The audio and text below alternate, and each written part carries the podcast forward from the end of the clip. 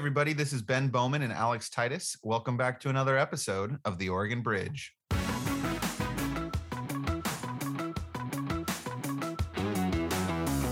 When people are looking at polling, there's a really big difference in what we might call likely voter polling, surveys of all registered voters, and surveys of the general public at large. Oregon is a blue state, less so for the governor than any other statewide office. And I'd say that this particular moment is less blue than it has been in the last decade. And who is left as a Democrat and who's left as a Republican just is becoming less and less reflective of the electorate at large. And that worries me. And there's no reason we have to do it this way, but we continue to decide to do it this way. Today, our guest on the podcast is John Horvick. Political insiders in this state will know who John Horvick is. He's one of the top pollsters in Oregon, and he probably has the best Oregon politics Twitter account, I would say. But John's been working in and around polling in Oregon politics for over a decade. He works at DHM Research. We talk a little bit about his personal background and DHM, what they do, what they don't do. He graduated from the University of Minnesota. He's from the Midwest. We talk a little bit about that. He's been president of the Portland City Club and is kind of a civic leader. He talks a little bit about his one main civic project where he enters into the political fray with Oregon primaries in the podcast. Some of the clients from DHM that you will know of or have heard of AARP, City of Portland, City of Salem, City of Tigard, Deschutes River Conservancy, OPB, which we talk about the, the big polling from OPB, the Oregon School Boards Association, OHA, the Oregon Health Authority, and several others, news organizations, governmental organizations, etc. They don't do candidate work, so they're they don't you know work for Republicans or Democrats. They just kind of work for nonpartisan institutions. Alex, we cover a lot of ground in the episode. Anything you want to highlight? Yeah, I thought the most interesting part in particular was when he talked about this. I think closer to the end of the sorts of issues that Republicans should be focusing on the approval rating of just how things are in Oregon right now is abysmal. I think he said it was lower than the lowest it's been since they started this poll, which I believe was in 2010. If I'm correct in that the approval rating of how things are going in Portland is 9%. I don't think any of the issues will surprise people when they hear those about, you know, what voters care about, what they're looking for in the upcoming governor's race from different candidates. But yeah, I think that's should be a pretty clear path for the GOP to start adopting some of that messaging and running with it. We also talked a little bit about what Betsy Johnson means in the race. And I thought that that was a pretty interesting section too, and kind of his take on that, which I believe, if I'm not mistaken, he's basically says, yeah, it's probably pretty unlikely, but the avenues of kind of the voters that she's going for could make up for some sort of weird coalition at the end of the day. So that'll be interesting for everybody to see, of course, what happens there. But yeah, he's he brings some really good insight into this stuff. Totally. The, the, way so the way to think about this episode is we have the first section, we talk about his background, then we have the first section where he kind of explains polling as an industry and a, and a practice and how to think about it. What, what's a good poll, what's a bad poll for people who are not experts like us. And then the second section is really about Oregon and what the latest polling says about the political climate, governor's election, what Democrats should do, what Republicans should do. So I think a lot of people are really going to enjoy this episode. John is incredibly knowledgeable and is sort of encyclopedic with his ability to recall polling results from different polls that he's done. So it's an awesome conversation and I hope everyone enjoys it. Titus, make a plug for uh, subscribing and supporting before we jump in. Well, definitely go and check us out on YouTube. We will have a custom YouTube page at some point because we're almost at 100 subscribers. I believe we're at about 90 right now. So we need 10 of you to go today and subscribe to us on YouTube. We'll put the YouTube link in the video. You can also just type in Oregon Bridge Podcast and you'll find us that way. And then please make sure to give us five stars on Apple Podcasts or Spotify or whatever platform that you use so we can keep boosting the pod. But thanks again for listening. And we have some really special episodes coming up. So we're excited to release those as well for y'all to have soon. All right, that's it, everyone. Enjoy the episode with John Horvick. John Horvick, welcome to the podcast. How are you doing today? I'm doing well. Just came from a focus group and good day for public opinion research and to talk about it. so speaking of, you know, I was I was looking through your background and I guess my main question was did you always want to be a top public opinion pollster or is this something you stumbled into later in life i think you've been at dhm for like what 10 years now or something like that yeah going on it's closer to 15 at this point so i don't think certainly that when I was a kid like this wasn't something i thought about i was going to be a second baseman for the for the Minnesota Twins. I, I hope. and then when I was in, you know, went to college, I was a, a sociology student and was, you know, stats and all that sort of stuff. And so social science research was what I wanted to do kind of mm. back in the day. I certainly wouldn't have understood that this was a career option. I wouldn't have been able to define like what I wanted to do is this. I, I, think I probably wanted to be an academic. And I actually did go to grad school to get a, I was going to track to get a PhD in sociology. Oh, wow. And I didn't even make it to finish my master's degree. I, uh, I was a failed graduate student. Got my undergraduate in sociology at the University of Minnesota after spending most of my time at Nebraska, and then went back to Nebraska to enter grad school. And I worked in something called the Bureau of Sociological Research, which essentially is a little kind of public opinion shop for academics at the school and some public agencies. And so we were doing survey research, not at exactly what I do today, but we were helping design questionnaires and help field surveys doing a little bit of qualitative focus group research for some projects. And so I got to touch that there. Going for me, and everybody's different, there's certainly a lot of smart people who go from undergrad to grad school and have smart questions and like understand what they should be doing in the world. That wasn't me at all. I was a total at a total loss in graduate school. I had no idea what was important or what questions to ask or what it would be mean, you know, to get an answer. I had just no conception of that. And so I I ended up leaving grad school and I had some intention of finishing it once I came up to Portland, uh, but that that didn't that Never didn't happened. stick. How did you make the transition from Midwest to West Coast? Well, I it was at a point in my life where I wanted to just do something different. I was, you know, as I said, kind of grad school wasn't working for me, and it wasn't exactly sure what I wanted to do. And and I was free. I could do, you know, whatever I wanted to do. And so I looked for a place to be first. One of the things I did enjoy about my academic studies in school was I was very interested in social capital and Robert Putnam and Bowling sure. Alone and all that yeah. sort of stuff, if you're familiar with it. And oh, yeah. great book. One of the things he talked about was, you know, communities, places uh, that had higher levels of social capital. Now, Portland stuck out as a place that did, and, and that was something that was attractive to me about coming to Portland. I was sort of thinking I could go East Coast, West Coast, North, South, but all sorts of things sort of led me towards Portland. Huh. And I came out here sight unseen. I'd never been here before, didn't have connections, didn't have a job lined up, but it had lots of attributes that I was looking for in a place to be. Relatively affordable. It's 2003, so relatively affordable at the time. I had good public transit, which was important to me as someone without much money a place where it had a reputation to be civically engaged and uh, just it wasn't the midwest and I, I have no ill feelings for the midwest at all you know i have very strong sort of in my heart for both minnesota and nebraska where i'm from but i was just looking for something different and it's something different so real quick before alex you jump in so are you at the place in your life where oregon is home you're an oregonian this is it or have you been tempted over the last few years to venture back to the midwest or somewhere else no, this is this is definitely the place for me. I love it here. I really do. And yeah, I've been so fortunate to end up in the job that I have for lots of reasons we can discuss. But one of the great things about it is I really get to understand or hope to try to understand a place. It's mm-hmm. people, it's geography, it's bounty. And you know, I really do love it here. And not only do I like to be able to talk to people here, but God, Oregon is big and beautiful. Whether you're going to the southern coast or the Wallowas, or I love Steens, I love Steens Mountains, heading down there you know, it's just it's great. It's great. We're just really, really fortunate to be here. Now we got some problems and people are upset about how things are going, but and we'll get to picture, that too. yeah, yeah, yeah. But the big picture, gosh, I just couldn't really imagine a better place to be than here. Yeah, we'll we'll definitely get into that shortly. But so first, so tell us about DHM, for, which from from my understanding has been around for either 40 years or over 40 years at this yeah. point. What does DHM do? What's the type of work that you do, and who are the sorts of clients that you work with? Sure. So it's a public opinion research shop and it has been around for 40 plus years. It was founded by Adam Davis and, and Tim Hibbitts, so the, the D and the H. And then uh, another partner came around, Sue Midghall, now Sue Embry, but that's, that's the M of DHM.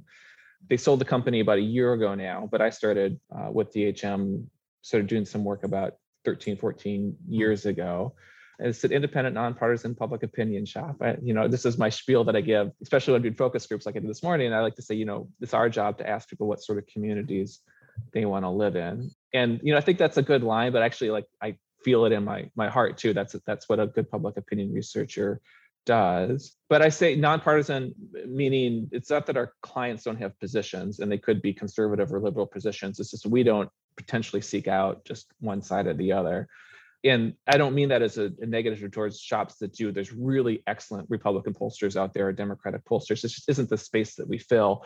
Mm. Part of the reason is is that to answer your question about clients, we do a lot of public sector work in you know cities, counties, states, and we've just always felt that in order for us to have the credibility with public sector decision makers and their constituents, that it is better for us not to be predominantly or exclusively working with one side or the other, whether that be Democrats or Republicans or liberal conservative advocacy groups. Now we have lots of clients like who are tend to be more conservative or will tend to be tend to be more liberal, but we just don't exclusively you know choose work on that. We do work not to have conflicts of interest with their clients, but just not on sort of ideological perspectives, but on on issue things. And so a lot of our work is public sector, and then a lot of our work would be um, advocacy organizations or business or associations.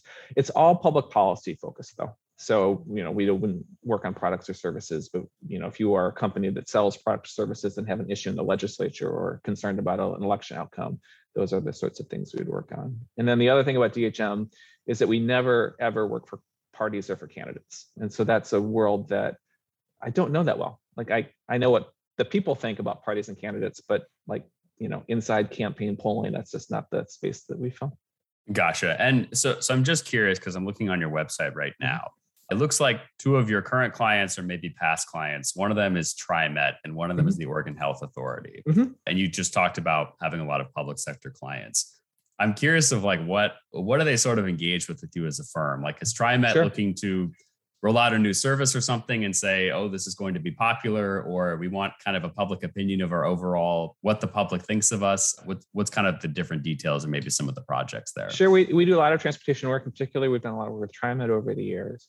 TriMet, we do frequent sort of rider, you know, survey. So just right general public just sort of added it's called the attitudes and awareness survey but just what do people think about the agency? What are what are their experiences? What are their preference for services? How frequently they're using it? What might encourage them to use it more? Or what sort of reasons are they they're not using it? I mean it's a large agency trying you know spending lots of public dollars asking people from time to time how they're doing uh, would be what we would help them with. Then there's been times when they've you know thought about big public policy questions like should there be um, armed police that are are uh, on MAX trains, for example, and that's a public policy question that you know they managing lots of different constituencies and policy questions, but just understanding what do riders want or what do drivers feel about you know those sorts of questions.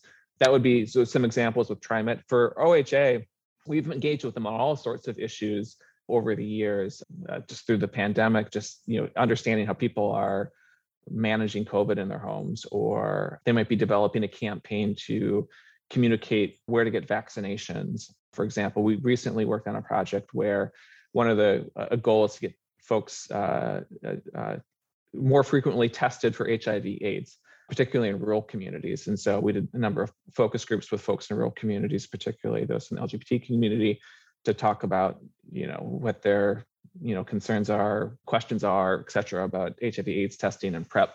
So it's one of the, the things that i think that the public may have a misunderstanding of a shop like us is that we do less politics probably than they might think. What people tend to see and i like to talk about and it's fun and exciting like to talk about like the horse race or you know how people are feeling about a, a, hot issue that the legislature is dealing with. That's the stuff that ends up in the paper. But i'd say most of our work is more long-term policy oriented and not short-term politics gotcha yeah that's that's an interesting way way to describe it for sure but now moving on to the relatively short-term mm-hmm. politics mm-hmm. uh, my next question is so and it's funny because yeah i saw that i guess you just made me realize that adam who is definitely a friend to the pod and both to ben and i at the Oregon Values and Beliefs mm-hmm. Center. We had had Amaury on the podcast mm-hmm. before, who you know was their deputy executive yeah. director, and she talked a little bit about polling. I think people tend to maybe not dislike pollsters like you, but dislike kind of polling in general, especially mm-hmm. when it comes to politics. And I think at least, and maybe this is historical and people just sort of blow this out of context every time, but specifically with the 2016 and 2020 election, when it came to a bunch of different national races, the, the polling seemed to be pretty bad, right?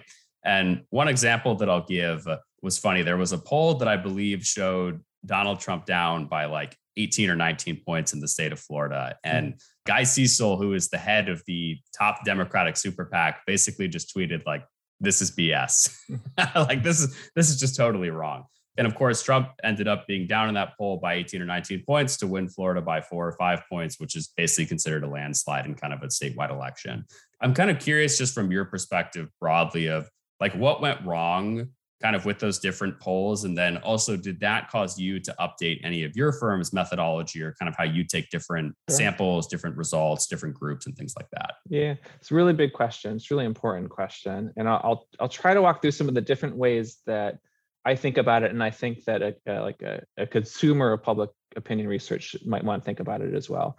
First, I've polled on pollsters, and you know we're we're rank about where used car salesmen are above uh, so, Congress. But so, yeah, so I so I I understand sort of where we where we stand, and there's lots of things wrapped into into that, including usually the accuracy of polls.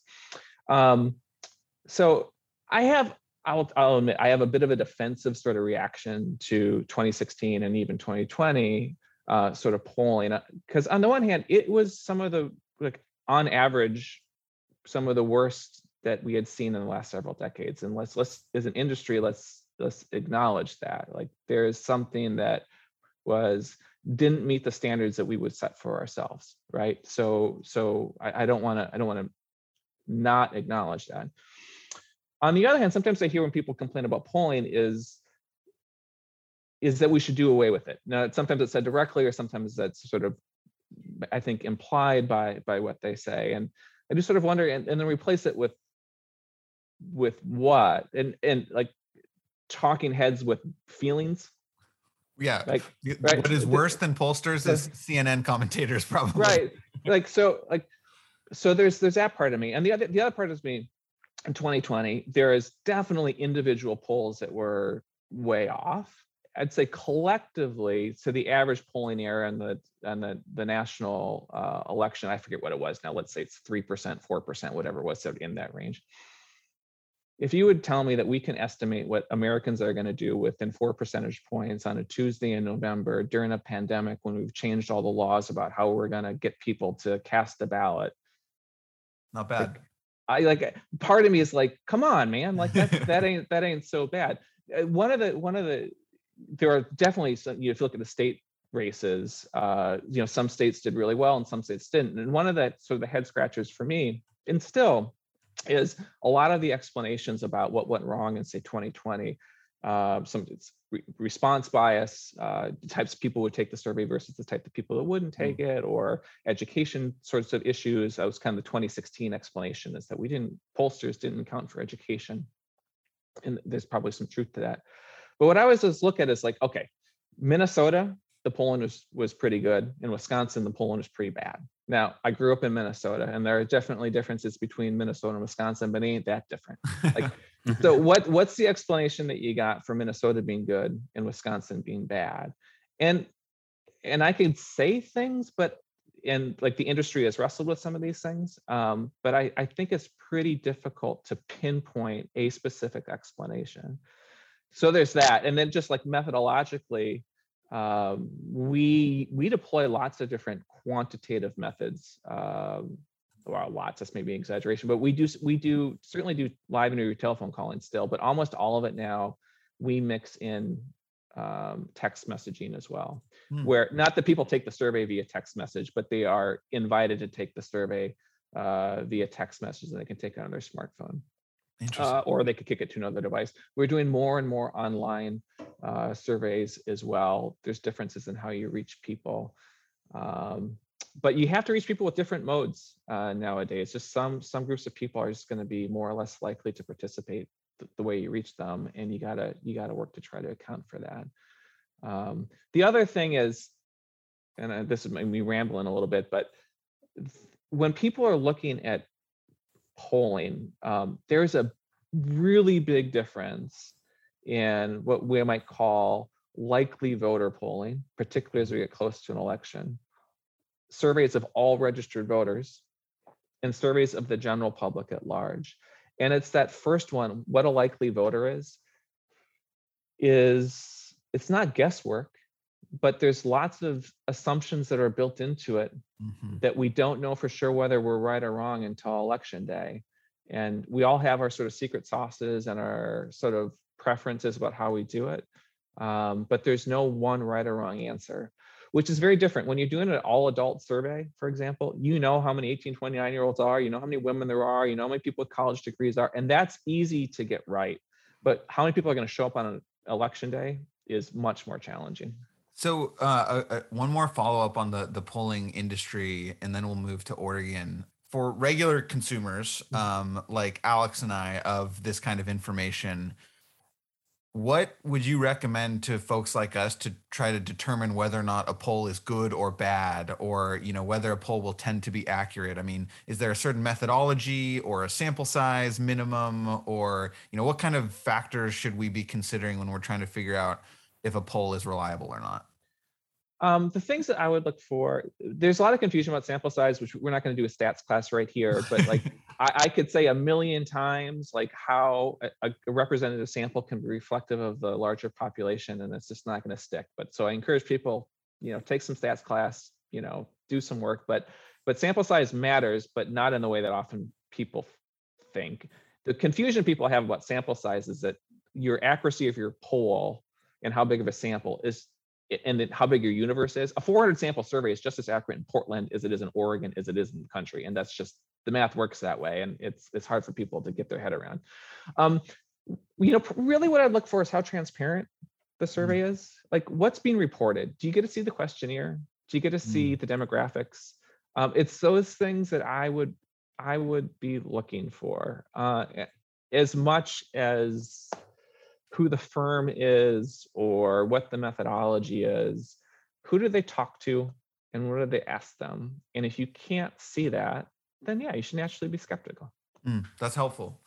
Um, okay, so shifting to Oregon. Mm-hmm. Uh, we talk a lot on this show about how Oregon hasn't elected a Republican governor in decades. You know, the legislature for the last decade has been controlled solidly by Democrats. Um, and so that leads to a perception sometimes of Oregon being considered a deep blue state mm-hmm. um, and that Republicans don't have a chance here. Before we get into the unique dynamics of the upcoming gubernatorial race, um, do you think of Oregon as a deep blue state? Um, or do you think that based on the data and information that you're seeing regularly, it's a more complex picture than that? Um, particularly, you know, we look a lot at like NAVs and the rise of NAVs. Mm-hmm.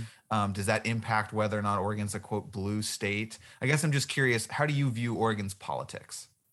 Well, yeah, we're a blue state, or at least we have been in, in the last 20, 40 years. I mean, you just look at the presidential races and how sort of the margins have been there. You look at it, Democrats have won all but two statewide races since 2002. They have super majorities in the legislature. It'd be hard to define anything else, anything Oregon other than a a, a blue state. Um, so I'd, I'd, I'd start there. There are there are nuances though that um, are important to be paying attention to, particularly I'd say at the governor's race. If we look mm-hmm. at if we look at uh, statewide elections over the last couple of decades, you know, the average since Kitzhaber had the blowout in what 1998, right? I think he won 35 out of 36 counties in 1998. When you look at elections 2002 to to to 2018, or Democrats have only won those governor's races by an average of five percentage points. They haven't got over 51 percentage points. They've been held under 50% two or three times in those races. So it's not like they've been running away. Uh, you know, I, I, Alex says a five percent margin is a landslide. I, we all have our own definitions of a landslide, but like it's not by 10 points, it's not by 15 points. Just the margins have been pretty narrow. I so we're probably going to be getting to to to 2022 and just maybe to previous sort of my ways of thinking about it. Yeah. I reflect back on 2010. So like if I'm looking for comparable sort of dynamics, like how does how does 2022 compare to something that we can uh, look to the past on? And I'd say 2010. In 2010, the right direction number for the state was around 30%, give or take. I don't have the numbers in front of me, but that's about what it is. You know, right now it's about 24-ish percent or lower.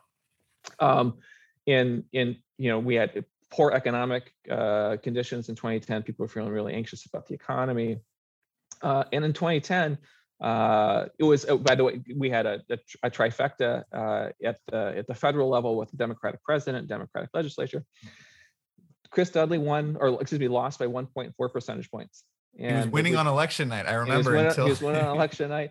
Uh, and then he, the, the House was split 30 30.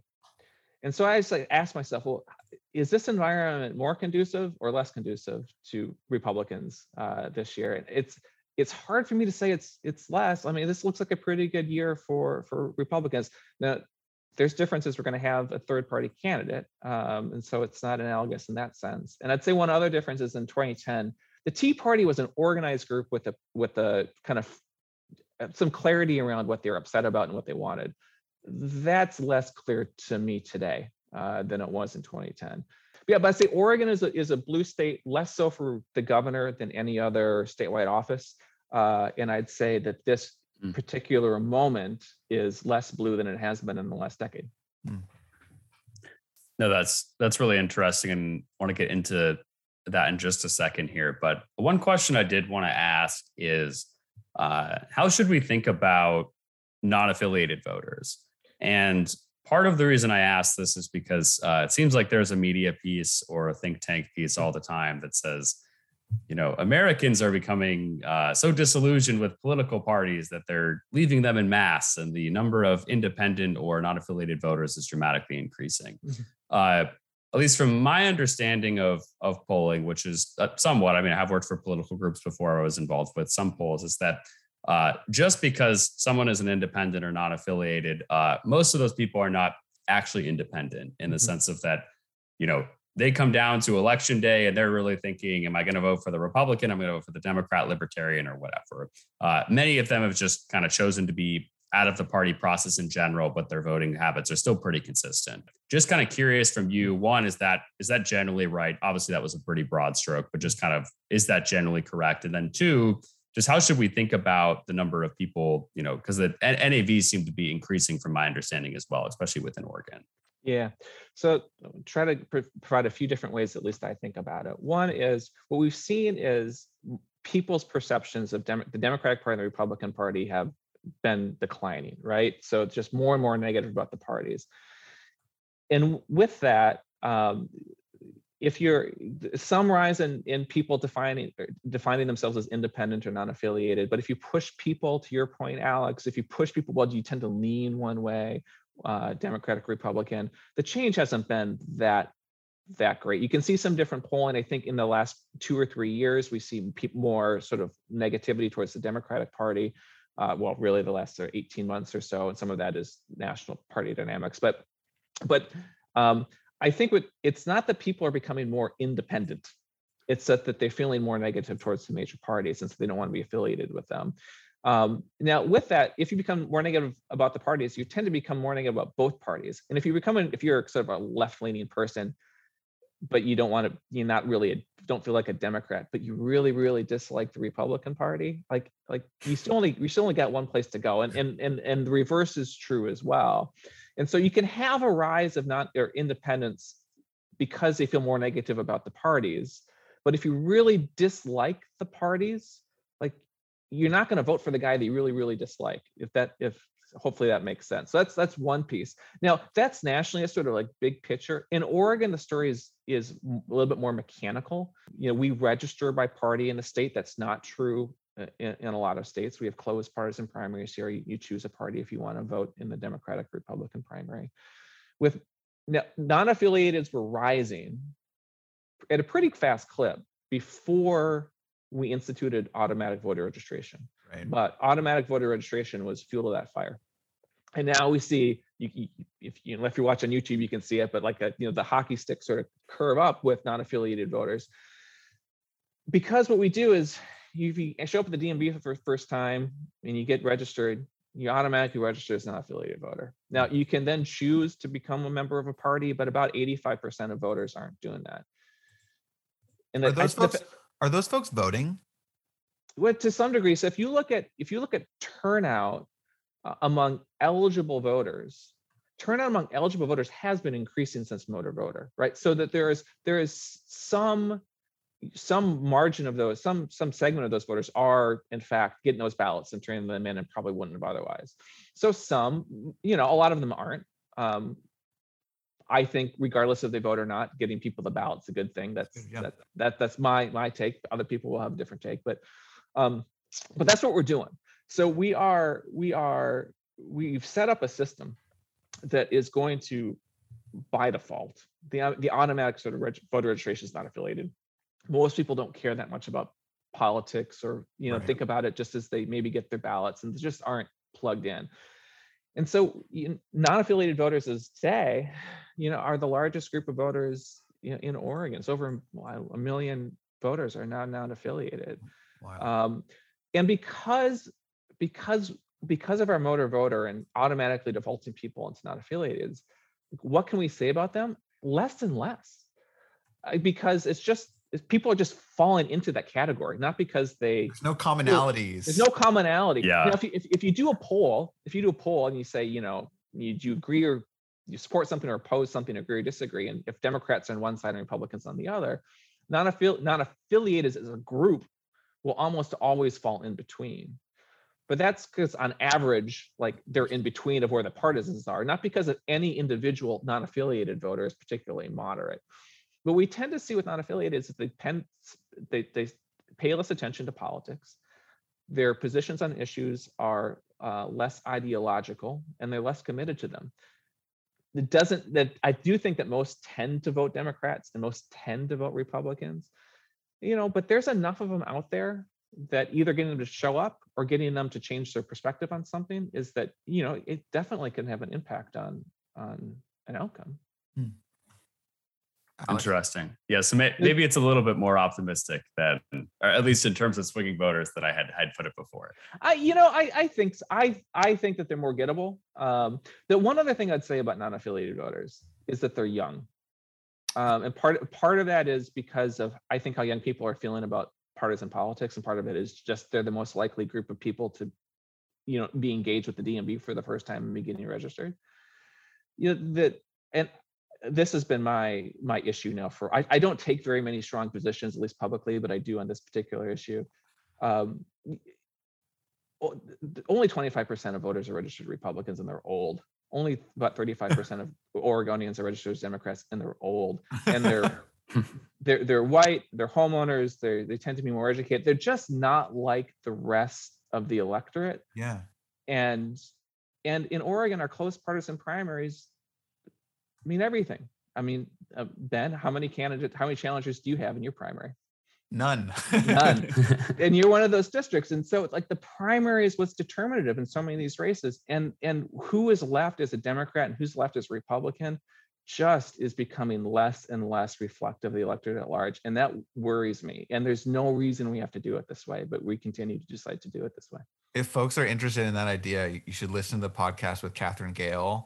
Um, I don't know, John, if you followed uh, her propo- what's happened in Alaska Yeah. with the Final Five. That seems to me to be a better solution than just simply opening the primaries. Um, because she she walks through the mechanics and why why she thinks that shifts behaviors of politicians. Um, does it does that resonate with you? Her proposal? it, it does i'm open to different solutions i worked on the top two primary in 2014 we got slaughtered Destroyed. Right. so like i like that's probably not the solution for oregon um i'm open to other solutions i just what we're doing now is unfair it's it's not sustainable and it it should change So circling back to something you said earlier, and uh, I actually just checked one of your tweets. You were almost right. You said 30% in 2010 disapproval, which it was 31. Uh, you, you clearly, clearly got the numbers top of mind. And I was reading, I think this is either your tweets or maybe you recorded an article or something, but basically the the sort of concerns of voters from and I mean this is just in general, but of course it's backed by research. The the concerns of issues from voters coming up in 2022 are obviously different than Mhm. what they were in 2018. Uh, and of course, the dissatisfaction is significantly lower in 2022 than at least, well, you know, 2022 than it was in 2018. Uh, what are some of those issues, at least that you have seen, that are like, like what, what basically do you think is the reason for the change? Do you think it's just COVID, like sort of school lockdowns and things like that, people No. being upset in general? Is it homelessness? What are what are kind of the issues that are popping out for you? Right. So COVID certainly has got to play a role in terms of how, like, sort of the gut feeling, sort of the anxiety, the angst that people are feeling just about the world. Like that's got to be true, and it upset all sorts of things, and that's that's part of the picture. But when he ask people directly, what are the most important problems you want to be dealt with? Like it is so flashing red light clear what it is.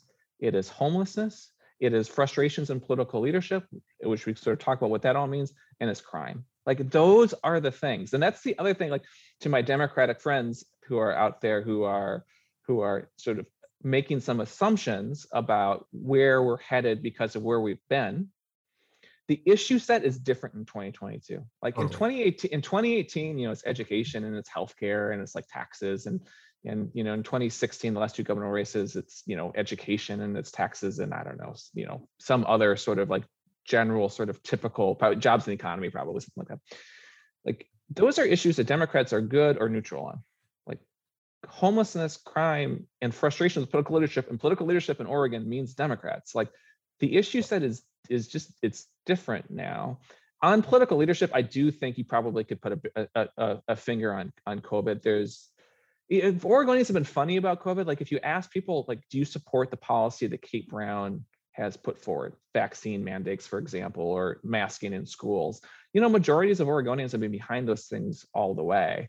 Hmm. um, but the, the, sort of the reservation of like deep opposition has always been stronger than than the reservoir of support for those you know, people organize around opposition more than they organize around support. Um uh and I, I just oh go ahead yeah. Real quick follow-up on that um kate brown as an individual has incredibly low in, in your most recent poll like oh, bottom of the barrel approval. yeah. but the policies as you mentioned that she's proposed at least for the pandemic are relatively broadly supported. What's yep. the what's the disconnect there? Do you have any theories? I have some theories. They're they're they're hard for me to prove, but I'll I'll give you my theories. I, this is kind of my own way of thinking about it, so I'm not sure if if, if somebody else would kind of mm. get to the same conclusion, use different words, but I think early in the days, we early in the pandemic, there was a rush to say follow the science or not politicize things. And and that's fine as far as it goes. I, I i'm not an epidemiologist. I'm not in charge of the decisions. I sort of get that sentiment. Um, and i also get the sort of notion that people don't like politics. But i you know my thinking now looking back is that we needed and this is this is the word that I, I am not sure is right that other people would use, but we needed more politics in mm-hmm. in COVID response. Not in that it should have been partisan to try to get a partisan advantage, but people should have felt more like they were heard if they had different opinions. They, that they had an opportunity to engage about uh, uh, how to manage these different values and different needs. And I, I think a lot of in Oregon, even if people felt directionally we were making the right choices, a large group of people just felt like that they just weren't no heard, listening. weren't included, weren't listened to, and it's had uh, it's had long term it's had long term impacts. And then also Oregon just kept around the policies longer than other states. And, and, from an epidemiological perspective, other people can sort of weigh in. I'll just sort of say Oregon's like health outcomes have been have been better than other states. Um, but she hasn't gotten much obvious credit for that. Hmm. Um, we don't know the counterfactual. So you know, deaths were higher and hospitalizations were higher, you know, maybe things would be different. But but I, that's that's sort of my take. Like like I don't think we needed more politics in the sense that we needed more like partisanship or partisan advantage, but we needed we needed more people to feel like that they were part of and heard around these difficult decisions. And the fact that they didn't feel that way, I think made them stop listening uh, to the governor. Interesting. Um, speaking of the governor, uh, everyone's talking about the three-way nature of the governor's mm-hmm. race in um, 22 it's so funny because i you know alex and i talk to people on both sides um, of the aisle and most people don't want to talk about it publicly but privately there's a relative this is totally anecdotal but there's people who have very strong belief that Betsy Johnson's participation in the race makes it certain that a Democrat's going to win. Mm-hmm. And there's people who feel certain that Betsy Johnson being in the race means this is the best chance for a Republican ever. Um, fewer people who say that they're confident Betsy Johnson is going to win, mm-hmm. although with her fundraising numbers, that's becoming increasingly plausible to me. I'm curious how you're thinking about what the three way nature and with Betsy Johnson as such a unique figure in Oregon politics, what does that mean? How are you thinking about that dynamic? I start from the place that independents don't win. I mean, as a general rule, I mean, obviously there's exceptions. Bernie Sanders is a senator from Vermont, and uh, Angus uh, King. Angus King, a senator from from and, and governor, previous governor of Maine Yep. too, right? Right. Yep. So it's not like independents never never win. Oregon's had one independent governor in its history. Um, I will note that that's the sort of election that I've pointed to, the uh, uh, Julius Meier, I Meier, think. yeah. Uh, the, the the following cycle, there was also a three-way race where the Republican Party split, and one of the Republicans ran as an independent. They split the vote in the Democratic one uh, with about 38% of the vote. So you know there there's can work both ways here. I mean, I don't. I have I have notions about the impact of Betsy Johnson, but I'm gonna just say have a lot of humility. I like Oregon doesn't have experience with this sort of race, and I don't. I don't know. I don't know. With the things that I've been paying attention to is just like what does Betsy Johnson seem to think her path is? Mm-hmm. um, you know she's surrounded by she's a smart person. She's a good politician surrounded by smart people who are good at politics.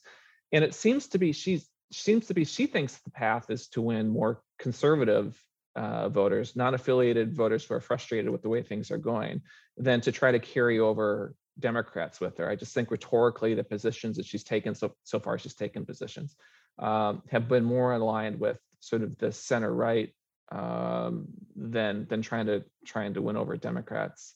Um, you know, so that's that's that's where I'd look to see what her seems to be positioning herself herself.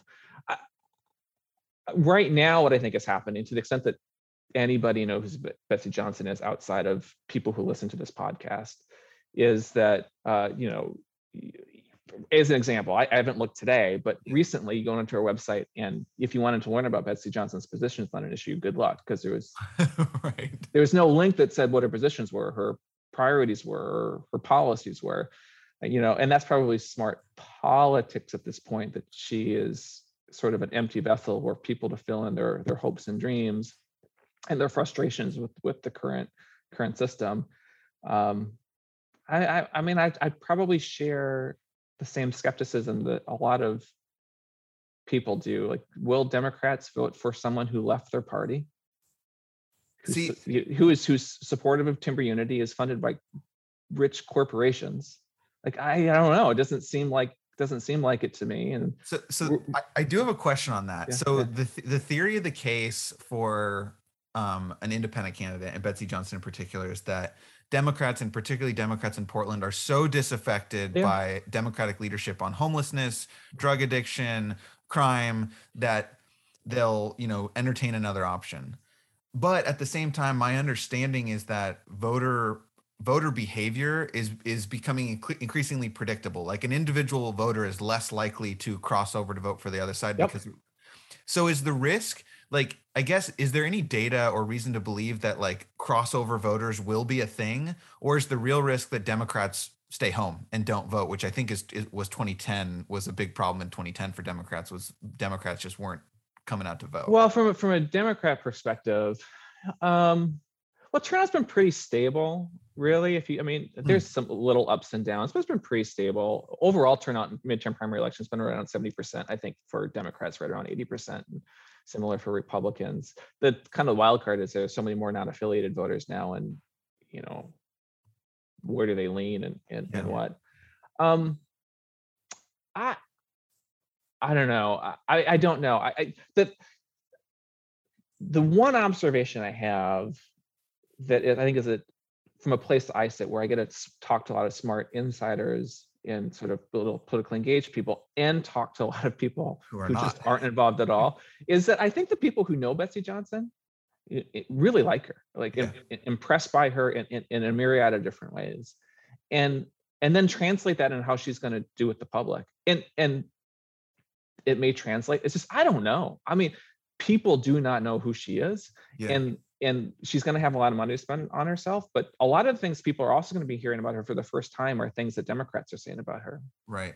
and things that Republicans that are saying about her Yeah. and and I we'll, we'll see. I, I just 2022 is exciting for all sorts of reasons. We could game it out. I'm just gonna say I I don't know. I don't know. It's not obvious to me how this plays out, and those who say that they got to figure it out um, are wrong. are probably wrong. Alex. Yeah, and it's it's funny. I'm glad that she uses the the glasses as the Yeah. symbol because uh well, you're a Minnesota guy, of course, uh, a state who elected Sure. quite the outsider, if any, uh, with Jesse Ventura, which I have no idea where. I know he was part of the Reform Party with Pat Buchanan. Mhm. Uh, that just literally makes no sense politically to me at all how that even happened. But uh, American politics can be crazy. but uh, but yeah, curious to see how that kind of plays out.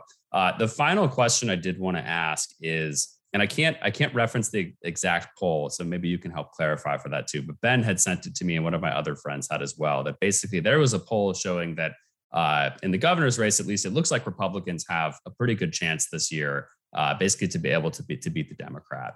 Uh, curious if you were, to, of course, give advice to GOP candidates as a nonpartisan pollster.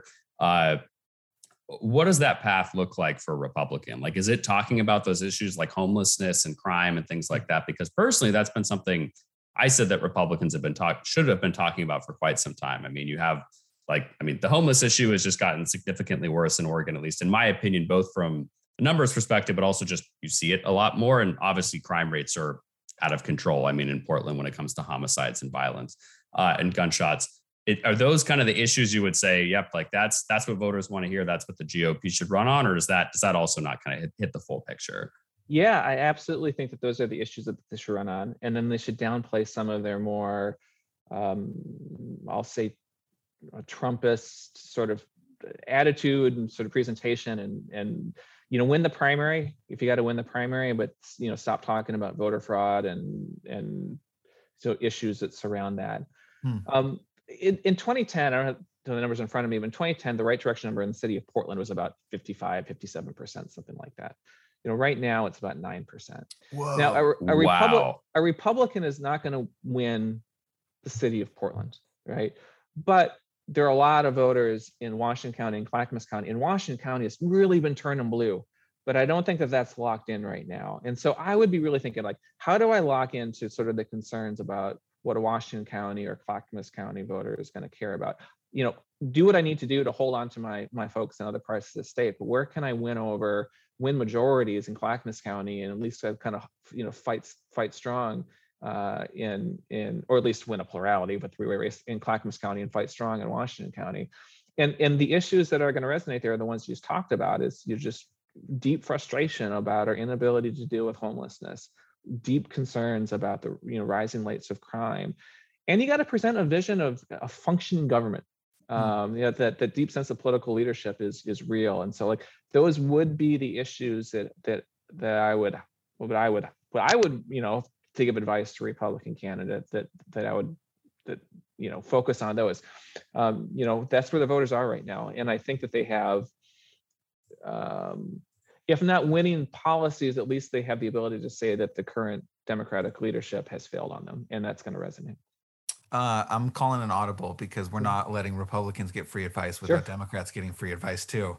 Uh, so if you're if you're a Democrat running in this context where you can't you can't really blame the Republicans for the Mm. problems, at least not in Oregon. Um, is the is the case that you make that you have ideas and vision to solve these problems, or do you say the alternative is just you know so crazy that we can't afford? What would you recommend to Democrats running in this context? Yeah, part of it is disqualifying the other side, right? Just to say that for this, that, or the other reason, you just they they are dis- and, and frankly, there's some Republican candidates if they won the primary, that's going to be easier than others. right? Yeah. A lot of it's going to be try to reframe what the issue is in this election. I think that's going to be very difficult. But if you can make this election more about, say, education, healthcare, environmental issues, like you know, uh, um, I think Democrats do pretty well on housing affordability, which is separate is an issue from say homelessness. Right. um, you know s- maybe some pocketbook issues to help families deal with uh, rising costs.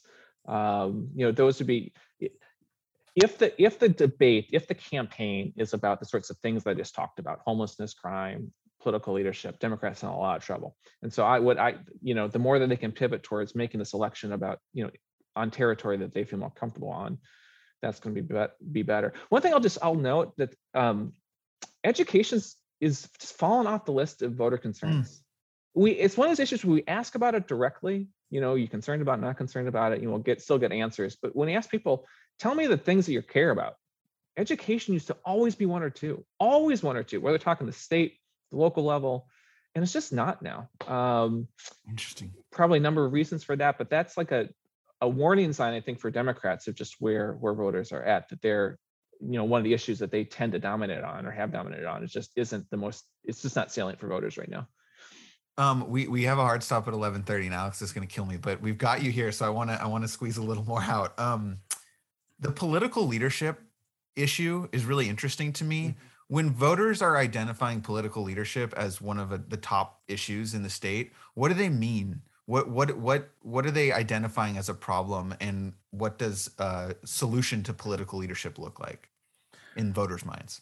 Yeah, it's it's if you are for most people it means the governor. For most people it means the individual governor, executive leader who they can identify, maybe who they'd recognize in the street or recognize on the news. Um, if for a primary voter, you know, there's going to be Democrat primary voters who are really upset about Republican walkouts. But for sort of a general electorate, kind of typical person, they're not paying much attention to the legislative level. Right. And so what they're really talking about are the actions that they've seen by the governor, the relationship, you know, they feel like that they have with the governor. And, and those are going to, a lot of it's going to be sort of reactions or responses to COVID policy, where the governor really has just played a critical leadership role good, bad, or indifferent. That's she's identified with that. Um, I mean, that's that's I mean, political. It's about the governor. It's about the governor. So there's no real solution to uh, like nothing that a candidate could offer to that. They're like voters will know it when they see it, basically.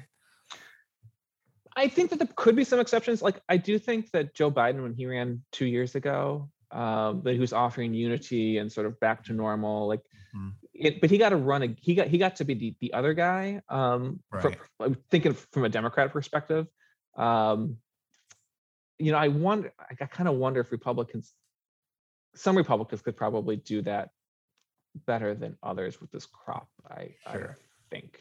Totally. Um, all right well john thank you for answering our questions. This has been really fun uh, really enjoyed it. Uh, hopefully we can have you on again soon. Um, but before we let you go, if folks are interested in learning more about DHM or getting in touch with you if they've got specific questions, what's the best way for them to do that? I can certainly check out the DHM website, just you know dhmresearch.com, and uh, I like to tweet. Um, you can follow me at at Horvick. Uh, if you like charts and graphs, that's a good place to be. We will link to the website and uh, the Twitter profile in the, the description of this episode. Uh, definitely one of the top Oregon political tweeters, uh, John Horvick. Uh, thank you for coming on the pod, and we hope to talk to you again soon. Yeah, thanks so much, guys.